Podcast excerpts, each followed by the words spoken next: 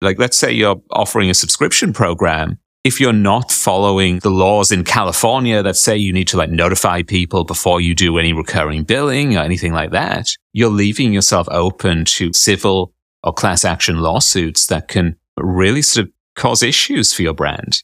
So yeah. it's like one of those cases where I think the sort of ideals of Web3 are sort of at odds with the harsh realities of business.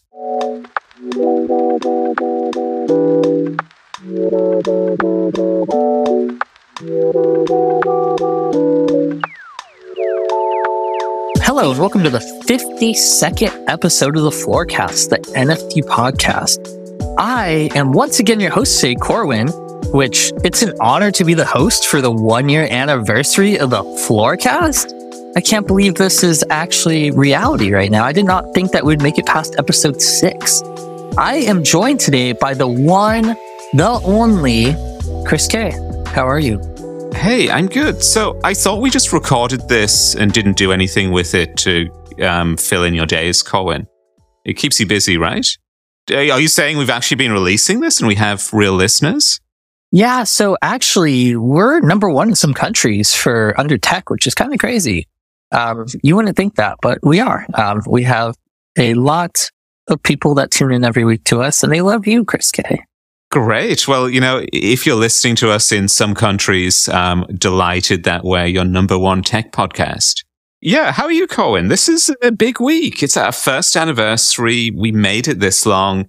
Granted, it seems like half the hosts have been dropping like flies lately, but yeah, I think I'm going to celebrate. Maybe like go get some cake. I don't know. Maybe, maybe go to Canada. I, I don't know. Like, I just want to go celebrate somewhere. So why, why Canada? I've never been to Canada. No, you want to celebrate. You go to like Ibiza or something. Let's go to Ibiza and just rave on the beach all night. I, I'm down. Want to hop on a flight like tomorrow night or Friday? Absolutely. Let's it's a three day weekend. Before we get on their first topic, I want to let everyone know that it's just Chris K and I today. We are sailing the entire ship through this podcast. So thank you for being here. I, I know some of the community were very um, concerned about Pet. We're pleased to report that he has recovered from his man flu or whatever he had over the holidays. Um, and he just had apparently a more important thing going on today. Um, now, what is more important than the Floorcast? Who knows? Yeah, Pet unable to make it today. Uh, looking forward to seeing him next week. Now, jumping into our first topic, Chris K, uh, the DOJ goes after Ruggers. So this is the first time this has happened, right? I believe, I want to say five or six months ago, they went after some serial ruggers in Los Angeles and they arrested a couple of them. I don't know whatever came from the case, but this seems like they're going after some more. Um, developers of Mutant Ape Planet NFTs arrested, charge of fraud, and alleged $2.9 million rug pull. What's your thoughts on this, Chris? So, I mean, this one is maybe slightly different, at least I think compared to the previous case you mentioned. I don't think this was sort of an intentional sort of rug necessarily. I think it's at least reading um, the reporting, it seems more to be just a project that went off the rails. Um, from the sounds of it, um, the dev team sort of promised rewards, raffles, um, support uh, from the community wallet.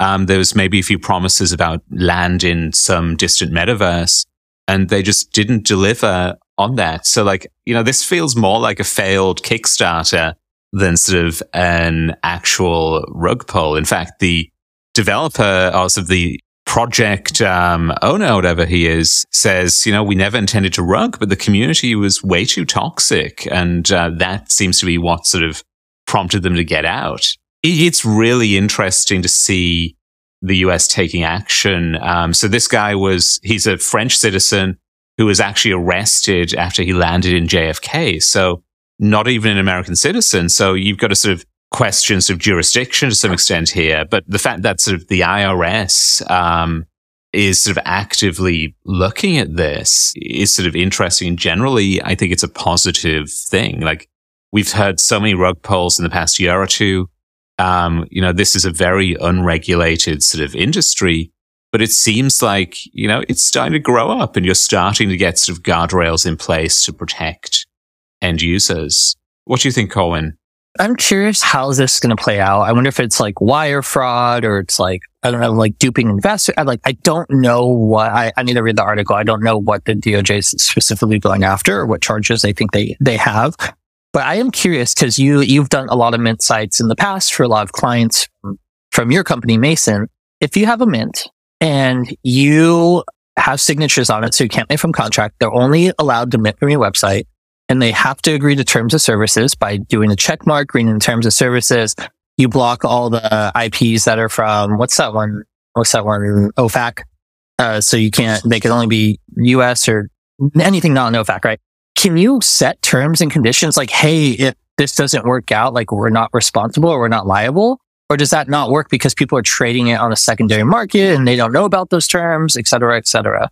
I, I think it's all a legal gray area. You know, as someone who does a lot of NFT mints, obviously, you know, we do our own vetting of projects that's mostly successful. Um, and we try and sort of find creators that are actually sort of passionate about whatever it is they're doing. You know, they have, um, you know, a plan to execute. We think they have the ability to execute. And, you know, it's not just that they're taking money for some artwork that never gets revealed or anything like that. But legally, this is sort of a massively untested area. A lot of our clients do have terms of sale. Um, if you look at um, the recent Donald Trump raffle um, uh, drop as well, like they were sort of very um, hot on the terms of sale um, and very sort of thorough in terms of everything they're going. Like there's, there's definitely people in this industry who are looking at sort of laws in different jurisdictions for sweepstakes, raffles, um, and they at least try to cover their ass legally. Now, it kind of breaks down a bit because you don't quite know where the minters are coming from and what jurisdiction they fall under unless they're KYCing. Uh-huh. But yeah, you get people doing it, but whether it stands up in court, who knows? Mm-hmm. Um, it, it, looks like in this case specifically, um, they're being sort of prosecuted for making false representations to investors. Um, with giveaways and staking features and their merchandise collection. So I feel like this one could kind of be one of those ones where it's like, is it a security? Is it not a security? Like there's lots of different sort of laws they could fall afoul. Um, but yeah, I think it's going to be a while. I think you're going to see tests like this case play out in court. And, you know, then I think you'll get a better um, idea as a project um, creator as to what you can and can't do and what steps you need to take. I, I think we see this a lot with major brands now, right? Like Starbucks Odyssey, US only. I think McDonald's did a launch, what, a year ago? I think the first time I met you, uh, Chris K, NFT NYC, I think McDonald's like launched like an NFT that week. Don't quote me on that, but I'm pretty sure it was McDonald's and it was US only. And I remember everyone on Twitter was like complaining about it being like, this is so dumb. Like you can't do this. Like like, you know, et cetera, et cetera. But I, I wonder if, I, and I don't know much about Adidas or Nike's drops. Um, I think they're worldwide, but I could be completely wrong on that. I need to do some research, but I wonder if a lot more brands are just going to be US only terms of sales, XYZ. It's going to be interesting to see. I thought either Adidas or Nike, um, or as Pet would say, Adidas or Nike. Um, I thought they recently had a lot of hoo ha because they did a merch drop that was only available to US token holders. That's um, correct. You know, like that is unfortunately the way our sort of system of commerce works. Uh, you have companies that are based in specific jurisdictions. You have sanctions that prevent them from doing business with certain countries like Russia, North Korea, Syria, Iran. You have this sort of general operational complexities of producing and shipping goods around the world. And then you have the legal side of things. Um, like a lot of these brands are sort of very cautious because, you know, if you don't do things right, like let's say you're offering a subscription program, if you're not sort of following sort of the laws in California that say you need to like notify people before you do any recurring billing or anything like that, you're leaving yourself open to maybe not criminal prosecution, but either civil or class action lawsuits that can really sort of um, cause issues for your brand. So yeah. it's like one of those cases where I think the sort of ideals of Web3 are sort of, you know, at odds with the harsh realities of business. Um, and I don't see a good sort of middle ground there. You either need to be on the Web3 side and be like, okay, we're going to be open. We're going to do our best to accommodate the world. And even then you're going to run into sort of challenges or you're going to be on the cautious side where it's like, okay, well, we're a US company. We're going to be targeting a US audience. You know, obviously we can't prevent people in other countries from buying our tokens, but, you know, look at the terms, look at the small print. The benefits are generally only available if you meet the criteria, which is you live in the United States. Yeah. And there's probably going to be more checks to that. I mean, think about the ICO phase back in 2016, 2017. A lot of these ICO companies started having like, oh, submit your passport or submit a picture of you so we could verify that you live in this country before you buy. Um, and I know Dapper's doing that now too. I went, I logged into my Dapper account the other day and it's like, hey, if you want to continue using Dapper, you need to send us a picture of your driver's license and we're going to scan your entire face. Um, cool. So now uh, your account name is McLovin? Yeah. How'd you know? Just a guess. Wild guess. Okay. Good, good wild guess. All right. Jumping into our second topic here. Early Facebook investor and Proof CEO Kevin Rose signs with Hollywood's UTA. So I'm guessing UTA is much like CAA, where it's like a talent agency that basically books you a bunch of deals, which could be either from acting or voiceovers or whatever it may be. I think this is a good sign for Proof. I, I don't think it's a terrible sign, but also I don't think it's like a more bullish sign. There's a lot of projects that have already done this already. Um, I know Creeps has signed with one of the major agencies. Uh, Adam Bomb Squad, Bobby Hundreds, I think recently signed with CAA as well. But I think it's really great to see that um, all these Web3 brands are really signing with uh, big talent agencies. Um, I think it's a good step in the right direction. I just think that it's going to take more time for this to develop. Um, for these brands, like develop more globally for these brands. Do you know if this is Kevin Rose signing on behalf of Proof or Kevin Rose signing on behalf of himself? Like, you know, does he really just want to do sort of action movies and Ozempic commercials? That, that's a really good question. Uh, so Kevin's tweet says, today we're excited to announce that Proof has signed with United Talent. So I guess it's not Kevin Rose. It is, uh, Proof that signed and they're going to be focused on building partnerships for Moonbirds. So the word moonbirds has been mentioned multiple times in this tweet, it looks like, rather than proof, even though they tagged proof in the announcement. So it's going to be interesting to see. Maybe they're making like, this could be something cool. Maybe it's going to be like a Moonbirds TV show or a Moonbirds book or I don't know, a Moonbirds commercial. But yeah, I think it's, um, I think it's a good direction overall. I don't think it makes me more bullish right away, but I think like 10 years out, I think this is a long term play, right? Like like what Gary Vee is doing with VeeFriends. He wants to create a global like brand for like characters, like kind of like how Pokemon is or other children's shows, right?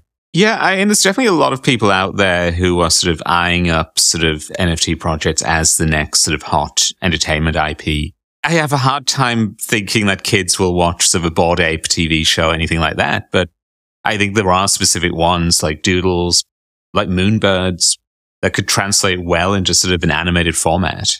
Do kids still watch TV? Uh, I mean, I assume so. I think they just watch it via YouTube, right? Like the parents sort of give them an iPad and then see them in five years. Yeah, but when the parents give them an iPad, I think they're just watching like other kids doing toy reviews and stuff. I don't know if they're actually watching TV shows, right? Are they? I, I, don't, I don't know. know. Corwin, do you do your kids um, watch TV?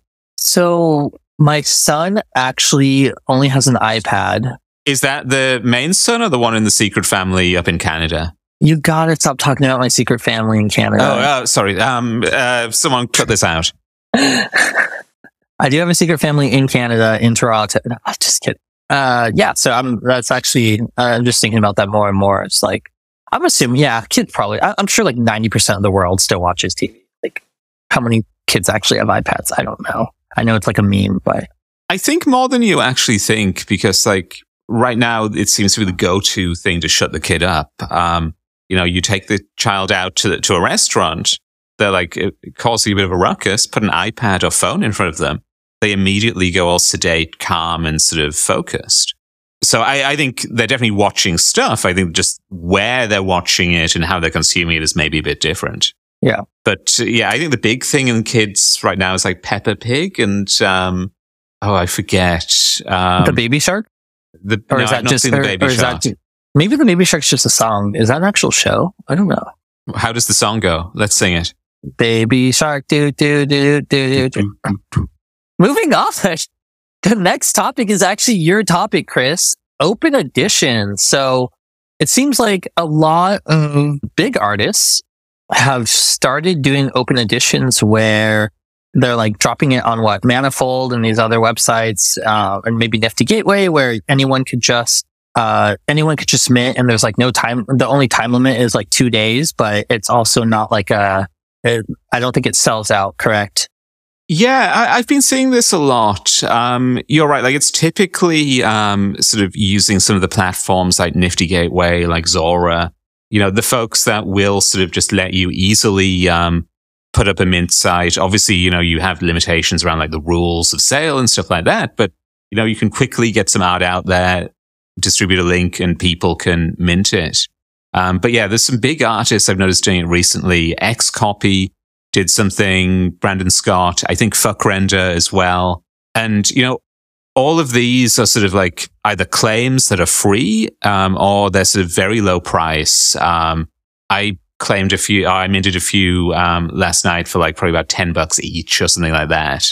And, yeah, th- this is different from what artists have typically been doing, where they've either sort of sold one of ones for like a ton of ETH, or they've sold sort of editions um, or sort of collections with a preset supply for maybe a bit of a higher price. As Corwin said, these are usually, um, you know, you have like 24 hours to claim this thing, or maybe um, some other constraint. Obviously, there's a limit on the number of claims per wallet, so I can't just go in and sort of claim a thousand of them.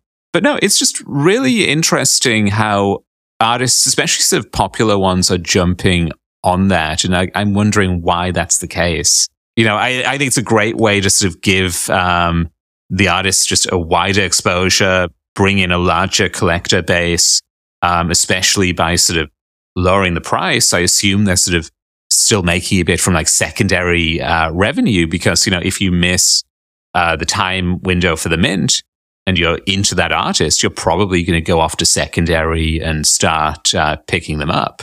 So very interested to see what, where the sort of long-term value in that is. But yeah, it's just a fascinating trend. I'm curious if you've seen any of these, Corwin, um, and generally of what your thoughts are and how this jives from, you know, how people have traditionally been selling NFT art. Yeah. So, um, I've actually seen this happen before. Uh, I can't remember the artist's name, but WhereMyVansGo, he's one of like the most popular NFT. He was like one of the most popular like artists in the space, at least like during the bull run. I'm sure he still is. I just can't recall his name for some reason. Uh, but he did an open edition. I think he sold it like 0.5 or 0.3. I can't remember. It might have been 0.1, but he sold like thousands of copies. I, I think he might have been over. Actually, let me pull it up on OpenSea really quick. But I, I think it's great, like you said, to get more exposure and I've actually, it's, it's funny because um, I, I mentioned one of these open editions for free the other day. Uh, his name's Drifter Shoots. The collection name is First Day Out by Drifter Shoots. And he actually minted more than 10,000 for a collection. It was an open edition and there's 10,350 that got minted. Uh, it says right here, First Day Out is an open edition collection by Drifter Shoots released on the one year anniversary of his day out of jail. This was released last year, April 2022. So things like this have been going on for a while. Um, and I, I think it's also pretty cool to see new artists doing it because it gives people like, you have on the list your here, XCOPY did one of these. Um, and some of these, oh, he sold it for 0.2 each. So it, I think it's cool because like I could never afford a piece of XCOPY art or any of these other artists that you listed here. But if I can get one on an open edition, even though it may not be even though it may not turn out to be worth a lot in the future, I still like the artist and it's something I want to collect. Um, I think it's really cool. Yeah, I agree. Like it feels like a shift back towards um, art, which is probably what got a lot of people in here um, in this space to begin with. You know, I, I, think the accessibility of them is definitely um, appealing, and it's like, okay, well, you know, this is maybe the right price point for some of these things. Mm-hmm. um, mm-hmm. especially if there's sort of things that you might be using as like a PFP or sort of digital identity versus, you know, hanging on a wall and treating like fine art. Um, so yeah, just really interesting to see this sort of new dynamic sort of come into play. Yeah. always changing, right? Exactly. Alrighty. Well, we're at the half of our show. Um, we are a community led podcast for the Floor NFT app community. If you don't know what Floor is, it's your very own NFT portfolio in your pocket, an app that aggregates all your NFTs into one amazing interface, showing price movements, latest sales, and so much more. The latest from Floor, I think, is Chris Maddern, the CEO, tweeted out yesterday that there is an announcement coming on January 26th, I believe. So make sure you have your notifications on for your or Twitter. It might be something pretty cool coming out. Ooh, th- this is um, interesting. Any more alpha? Any hints? No hints. I can't can't say. I really can't say, or else I wouldn't have a job anymore. So we're just gonna leave it at that. It's something awesome coming. Um, into our next topic, Game of Thrones. What is going on here, Chris K? What is this? Is this a new Kevin? He, he reminds me of Kevin, though. I will preface all of this by saying um, I've never watched Game of Thrones, so you know I, don't know if they're meant to look like this or not. But in terms of what's happened, so um, through Nifty Gateway, they released their official NFT collection that seems to be sort of a play to earn, sort of customizable game type dynamic. Um, or at least that's what the collection appears to be themed over. Um, they've revealed some of the artwork and there's some delightful little avatar chappies looking like sort of knights and sort of elves and sort of wizards or whatever you have in Game of Thrones. But they, A, look a bit weird and uh, they look even weirder because they have like giant sort of hands. Like, have you seen the show, Corwin? Is this like uh, their version of like the goblins from Lord of the Rings? Or is this bad art? I'm gonna get so much flack for this, but I've like only seen like two episodes. Never watched oh. the show. I like, I want to go and watch it. It seems like a cool thing, but I just been, you know, I'm, you know, I just, it's hard for me to sit down and watch movies, TV, anything unless I go to like a movie theater. I just, my brain's always running on 50 other You've things got a TikTok minute. attention span, I, I think is how to phrase it. Yeah, that's exactly what it is. How'd you know, Chris? Uh, just, just a guess. Yeah. Now, I'm, I'm curious if your favorite show, uh, Mythic Quest is going to start coming out with NFTs with big hands now. Well, have you seen the latest season? They've been uh, really sort of going down on NFTs. Really? A- absolutely. Um, though I think now they've turned it around because they're monetizing them. But no, it, it is the best comedy show on TV and it hits so close to home. It, it is great.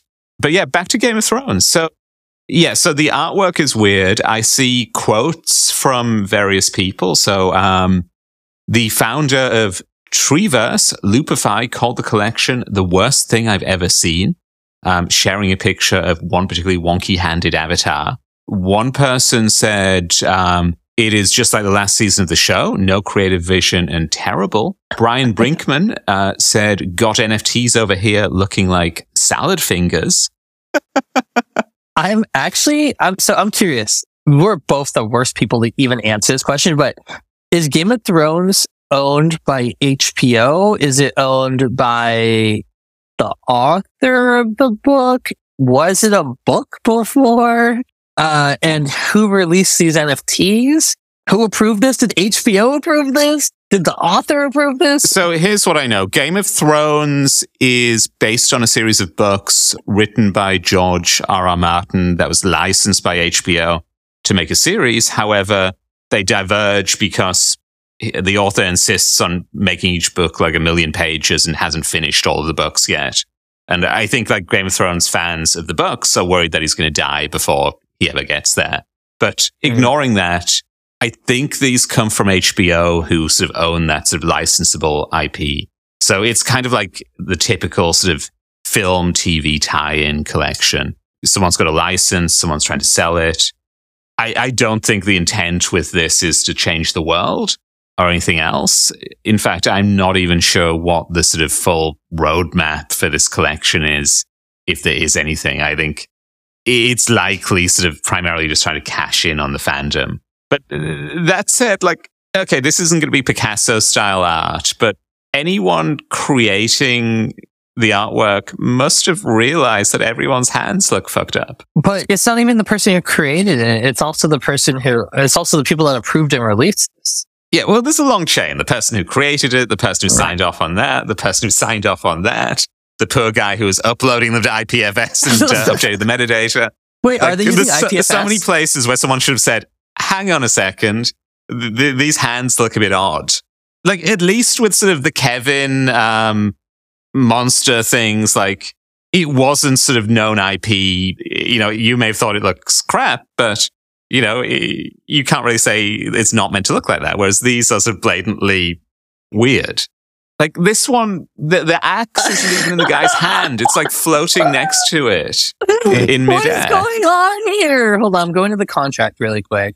We're going to get some listener feedback uh, telling us, no, you idiots, this is what they do in Game of Thrones. I know, maybe it is. Okay, so oh wow, I love their uh on their contract they use like the the I don't know how to pronounce it, but that text where you could write on it.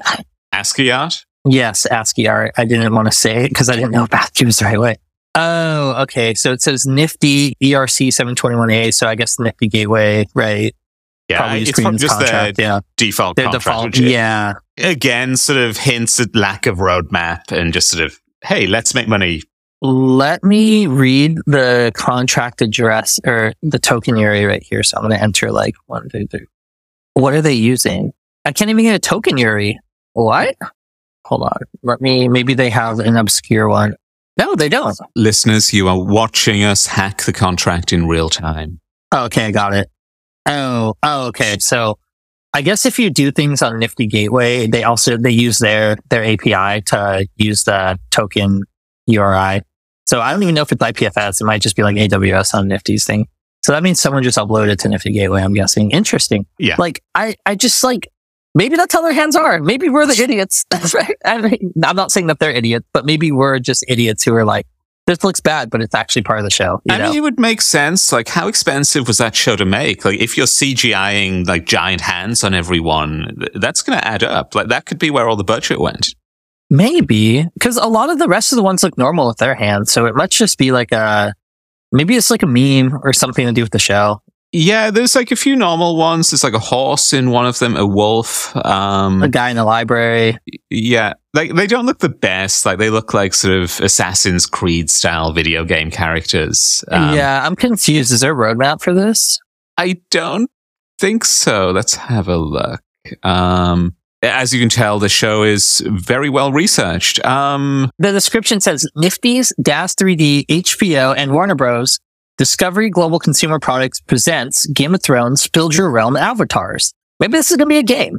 yeah, so if you look on their website, they've got the characters, but then you've got like boxes of cards that you can get. So I think like the intent is Uh, maybe to build a game or at least sort of have the cards. Like I don't think they've got any sort of thing where you can like I wonder why they're using like Nifty Gateway instead of using like you at Mason, you know? I think it's probably just a biz dev thing. If you're a big brand, you probably want to go with sort of an OpenSea or Nifty for your minting. Yeah, that makes sense. Uh, yeah, that also, I wonder why they wouldn't go with OpenSea. I wonder why they chose maybe because Nifty out of the box is like, hey, like we have, I don't know, interesting. I mean, it's probably the same reason that um, DeGods uh, went to Polygon. By the way, the artists that made these, we're not clowning on you. We just think the hands look funny, and it's probably part of the show, and we're probably just it. Okay, Uh, no, we're clowning on you. Like, what what self respecting artist drops this? Um, I am curious though, Corwin. Like, Stop. moving on from Game of Thrones, um, can you think of any like Hollywood IP that has made the transition to NFT well? oh, that's a good question. Has there been any? Like, nothing really comes to mind. Like, they they all seem like soulless cash grabs. Um, Was that a was that a jab at me for Soul? no, but um, it, it could be. I felt like The Walking De- Dead did like one, right? Did they do a collection? I can't remember. I don't know. So I know Disney, Marvel, Star Wars, they've been releasing collectibles in the VeVe app. So you, you buy it with Apple Pay. A lot of them are like AR things that you can drop in the real world and view on your phone. But I don't believe that those are NFTs though, right? You can't take I them think off the they VeVe app. technically are, but you can't take them off. They're in a custodial wallet somewhere that you can't touch. So I just scrolled through like the top 100 projects of all time, and none of these on OpenSea, and none of these are any brands from outside Web three that I can tell, or not brands, but TV shows. Yeah, none of these are, none of these have like any TV. Oh, you know, Nickelodeon did one with Hey Arnold. Hello Kitty did one. But you're right. Yeah. Did any of them go mainstream? No. So, how, if you were in charge of, let's say, Star Wars, how would you make a killer NFT collection? What I would do is I would partner with EA on one of their current Star Wars games and release digital collectibles in game that can work. That's what I would do. And the only reason why I would go that route is because I feel like going these other routes, it could definitely tarnish like a brand's name if you don't execute it quite well. However, if there's any existing publisher that owns some of the IP that you can work with and create collectible, tradables, et cetera, et cetera, I think that would be my, my, my first route. What about you? Loot boxes. Got it. Um, It doesn't have to be loot boxes. They can buy skins or something in the game. I don't know. I don't know. So, like Star Wars, if I'm a fan, what would I want out of that? I, I can see a PFP market for a lot of these things. Um, and I think like you've got enough characters in that universe that you would see a lot of interest, but I don't think it would be like a typical rarity based collection. Like, I don't think that really matters. Like, if you're a crazy person who really likes Emperor Palpatine, like you're going to buy Palpatine and you're not going to care about anyone else. You know, you may be able to sort of collect sub collections. Like, Why you know, do I feel like you're throwing jabs at somebody right now? no reason. But like, okay, let's say I want to sort of own the entire dark side. Maybe sort of, you know, there's benefits of doing that. Like, I think you can do some mechanics around that. But you've also got to remember, like, your audience is probably sort of ranging from like 12 years old to sort of 90 year old. You can't be too locked into like a game or something. You don't want to be sort of charging stupid prices for these assets. You know, you need to think about how you can make it accessible, how you can make it sticky and appealing for all ages. Yeah. Moving on to our last topic, my favorite of all, Chris K.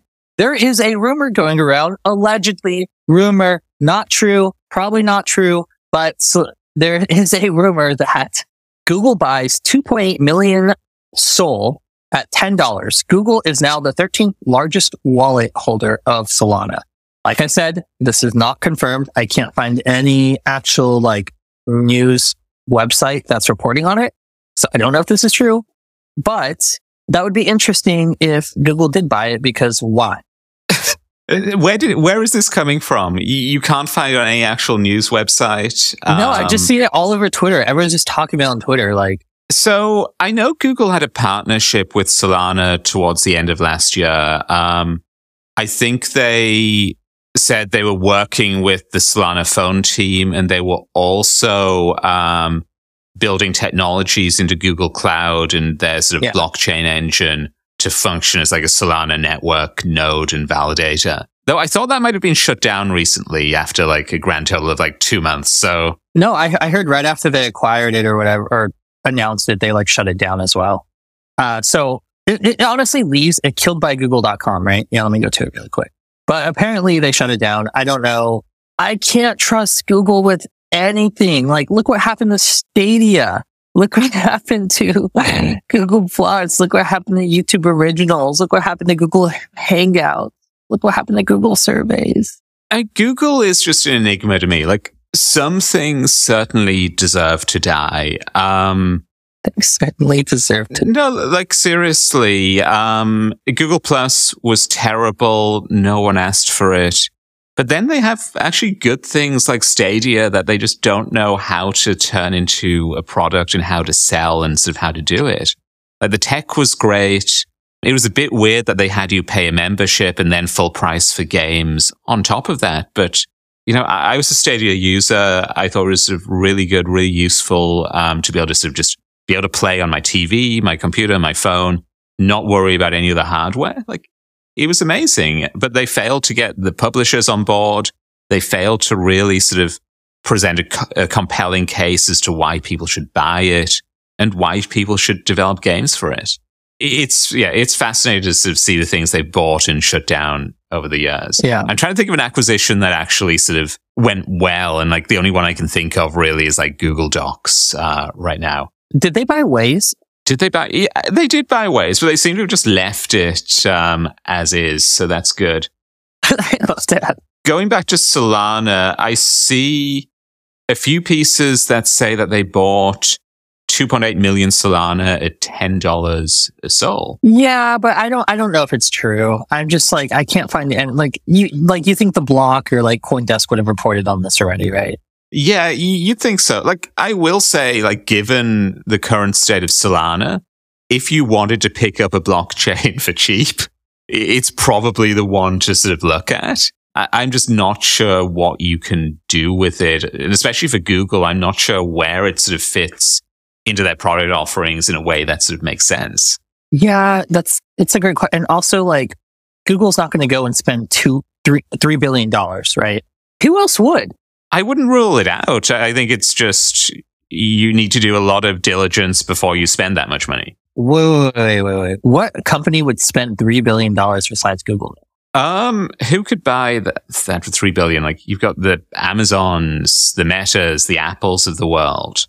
Um, I'm not so saying any of those this would be a good business decision, but you know that's the scale of company that would would be doing that. So it looks like Solana is up like 15 percent this week. Seven day chart, yeah. It was yeah. trading at it was trading at like 10 and outs at 15, so or 16. Oh, I know who would be a good buyer for Solana. Salesforce, and then we have the um, Salesforce Business Blockchain Cloud, or maybe or maybe Ticketmaster. I feel like it's just, I feel like with $3 billion, it's cheaper to just make your own blockchain. I would agree. Like, even if you just like fork Ethereum, you know, I think that's the way to go. And like Solana, while, you know, technology wise, they've done some good things. I think they really lose out by not being EVM compatible. A lot of developers in the space are coming from like full stack JavaScript sort of backgrounds.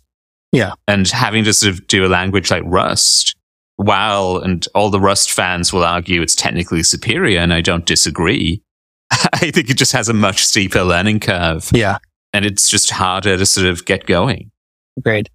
All right. Well, that looks like that is it for the, our show. Um, thank you everyone for making it to the end. You can find Chris K at. You can find me at Chris K on Farcaster or madewithmason.com. And I'm also hanging around the Floor Discord. Um, awesome. You can find me at ZeroXCore on Twitter, or you can find Floor at, at Floor on Twitter. Also, floornfts.io is our website or discord.gg slash floor. Come chat with us. We love chatting in the Floorcast channel on the Disc. Thank you all again for listening to our one year episode where it was hosted by yours truly, along with Chris K. Thank you.